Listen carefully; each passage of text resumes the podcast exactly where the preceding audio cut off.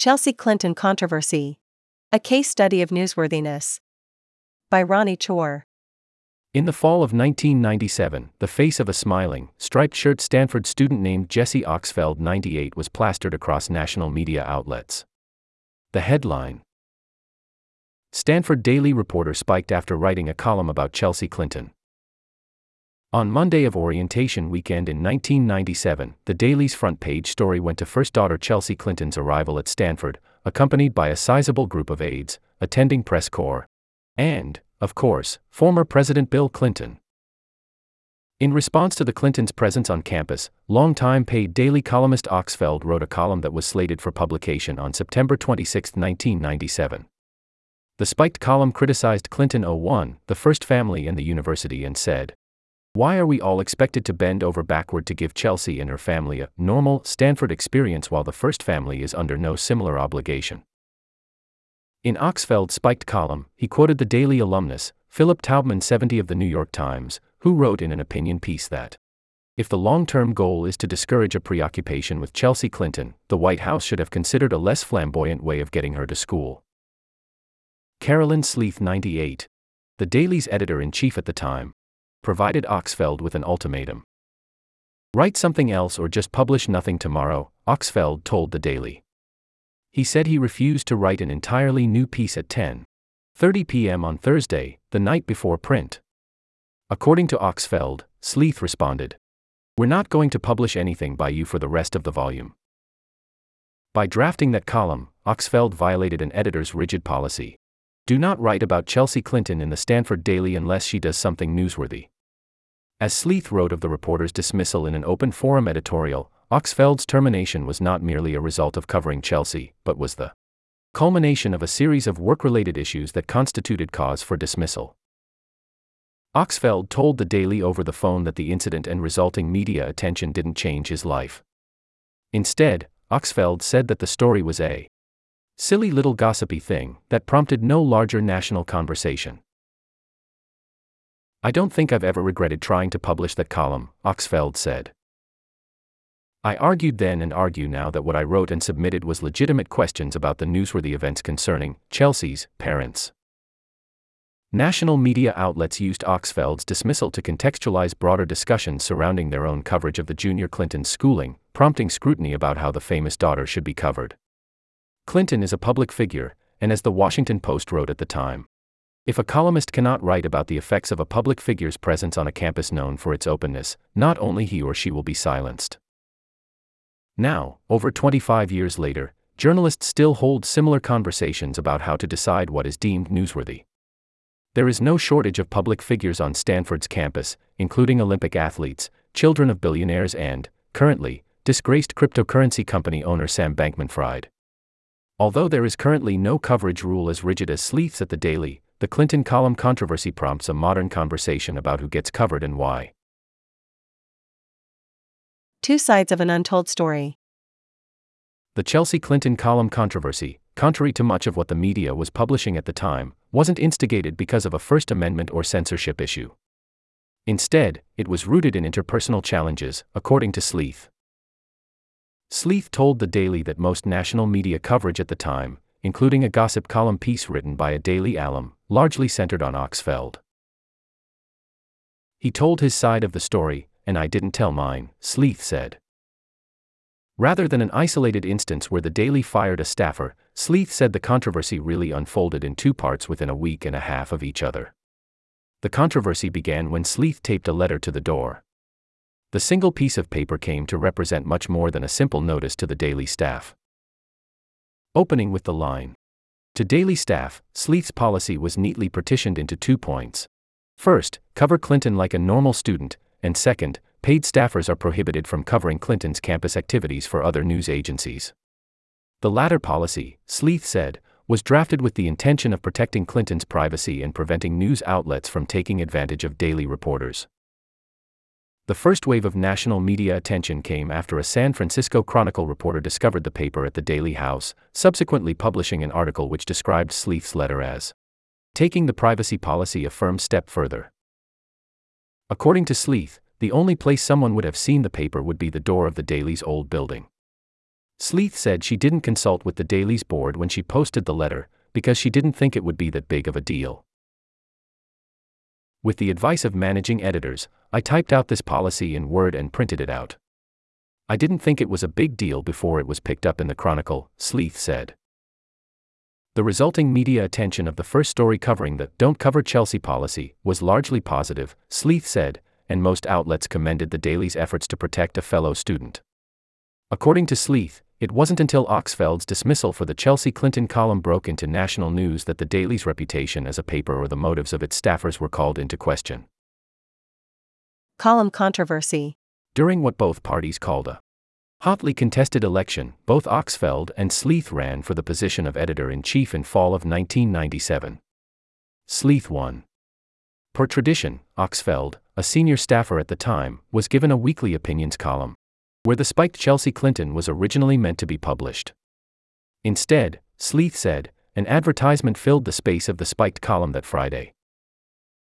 Sleeth recalled that the spiked column had three sections, focusing on critiquing the Clintons in the first, followed by Oxfeld's critique of a stop sign that was annoying him, and a third section also filled with non Clinton related commentary. Of course, there was animosity. For him to write that column challenged the policy, it was a challenge, Sleeth said. A week after being dismissed, Oxfeld said national media outlets pounded on his dorm room door. Phone ringing off the hook. Voicemail box getting full. People magazine knocking on my door, Oxfeld said. I had family members in Florida call to say that they'd read about me in the Miami Herald. However, Sleeth said her life became overwhelming after the second wave of national media attention following news coverage of Oxfeld's dismissal. After the second story came out when it was framed as an I censored Jesse issue, I got hundreds of emails. Particularly hate mail. Even from Stanford students, Sleeth said, adding that there was no filter to sort emails into spam at the time. The negative feedback, Sleeth said, could be partially attributed to gossip columns that rushed to pick up the story. For instance, Sleeth recalled the Drudge Report printing a blurb titled, Student Reporter Fired in Chelsea Flap at Stanford Newspaper, in their newsletter. Many news outlets framed the spiked column and Oxfeld's subsequent dismissal as an issue of censorship. But according to Sleeth, censorship comes from a government, and the Daily is an independent, private business. In contraste to largely negative portrayals of her decision in the media, Sleeth said she didn't receive backlash for her policy within the Daily after holding a staff meeting that Friday. Gerhard Casper, the university's president at the time, personally reached out to Sleeth to extend his support. Reflecting years later, Sleeth recalls feeling afraid, a feeling that stemmed both from the intense media scrutiny of her decision and relative confusion when it came to navigating the media coverage of her actions. I was just a student. I was so young, and I wondered, how do I manage this? I thought a piece of paper on the door was enough to make my policy clear. Knowing what I know now, that the best way to get a point across is only a few words, I would have said. This is what I believe, this is what I'm doing, and this is why. I wish I could have been clearer, simpler, and louder about those three points, Sleeth said. Perhaps if it had been 6 p.m., there could have been a discussion that resulted in a different conclusion, Sleeth said. Instead, it was 10. 30 p.m. with an 11 p.m. print deadline. In time, Sleeth was grateful for the experience. Both Oxfeld and Sleeth noted that they are currently good friends, having met up at a mutual friend's wedding and at several alumni reunions. Ultimately, Sleeth stands by her policy, protecting Chelsea and preventing the Daily from becoming a tool for other media organizations hungry for a story about the famous first daughter. Newsworthiness in the modern day. Determining newsworthiness has long been a crucial editorial function of news organizations. In 1997, The Washington Post defined newsworthiness as the short answer to what determines how a story is played. Even as the Stanford Daily celebrates its 50th year as an independent newspaper, the concept of newsworthiness and committing to that journalistic practice in an increasingly digital climate remains an ongoing topic of interest. Oxfeld said he fundamentally works in public relations now, which ushered in a new understanding of journalism for him.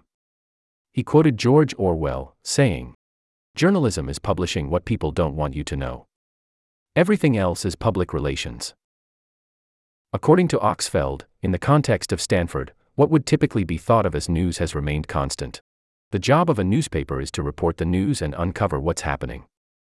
Newsworthiness is something you argue about in academic journalism classes, Oxfeld added. Ted Glasser, a professor emeritus of communication who served as a Stanford Daily board member, taught Oxfeld in 1997 and remembers him as a bright, very self promotional writer. Contrary to several news organizations at the time, who used Oxfeld's dismissal as a chance to question Stanford's commitment to free speech, Glasser recalls the Clinton column controversy as anything but. An editor firing a columnist, or any staffer, is not, and has never been, a First Amendment issue, Glasser wrote in an email to the Daily. The column controversy involved insubordination, defiance, and spite. If it illustrates anything, it's that personal relationships can undermine professional relationships. Glasser added that the Daily took the high road by choosing not to cover Clinton.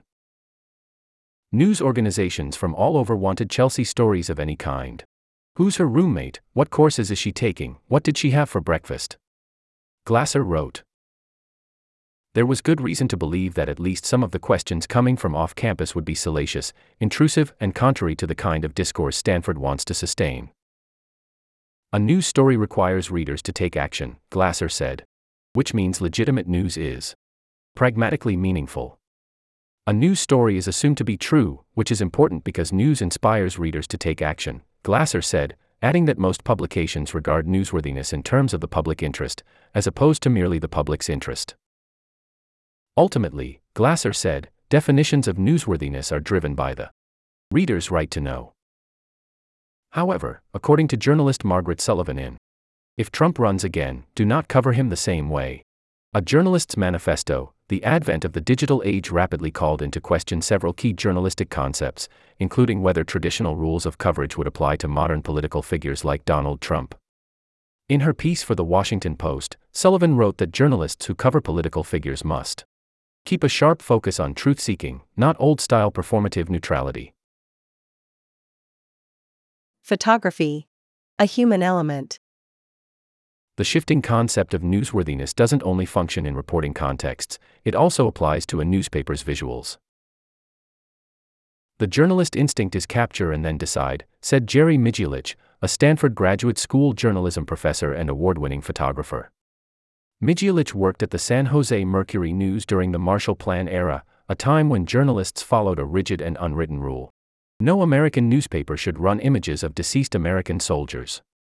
Ultimately, Migielicz believes the paper made the right choice and said that publications had a duty to report and document this brutal animosity toward U.S. military presence. When evaluating newsworthiness, considerations surrounding whether a visual would advance the understanding of the story, as well as weighing safety risks and consequences, have remained unchanged in journalistic discussions. Considering whether a controversial image should be published in today's digital age can be more complex. Photojournalists have historically leaned on such things as disclaimers and editor's notes. Today, digital platforms provide readers with the option to filter, block, or blur sensitive content, which was not an option back in the print only era. In the context of a college paper like The Daily, its photography of anti Vietnam War protests drew concerns from university administration that the school might be held liable for any violence incited by the pieces published. The Daily's disentanglement from the university would make it impossible for the university to attempt to influence reporting through financial withholding or other means, and the university's disentanglement from the Daily would release it of any potential liability for content published in the newspaper.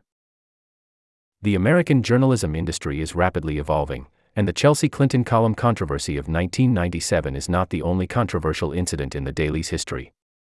The debate has stood the test of time as a case study in the ever present discussion of what is and isn't newsworthy. Ronnie Chor is a Volume 263 public safety beat reporter. Outside of writing for the Daily's news section, she enjoys singing to her pet duck. Contact her at news at stanforddaily.com.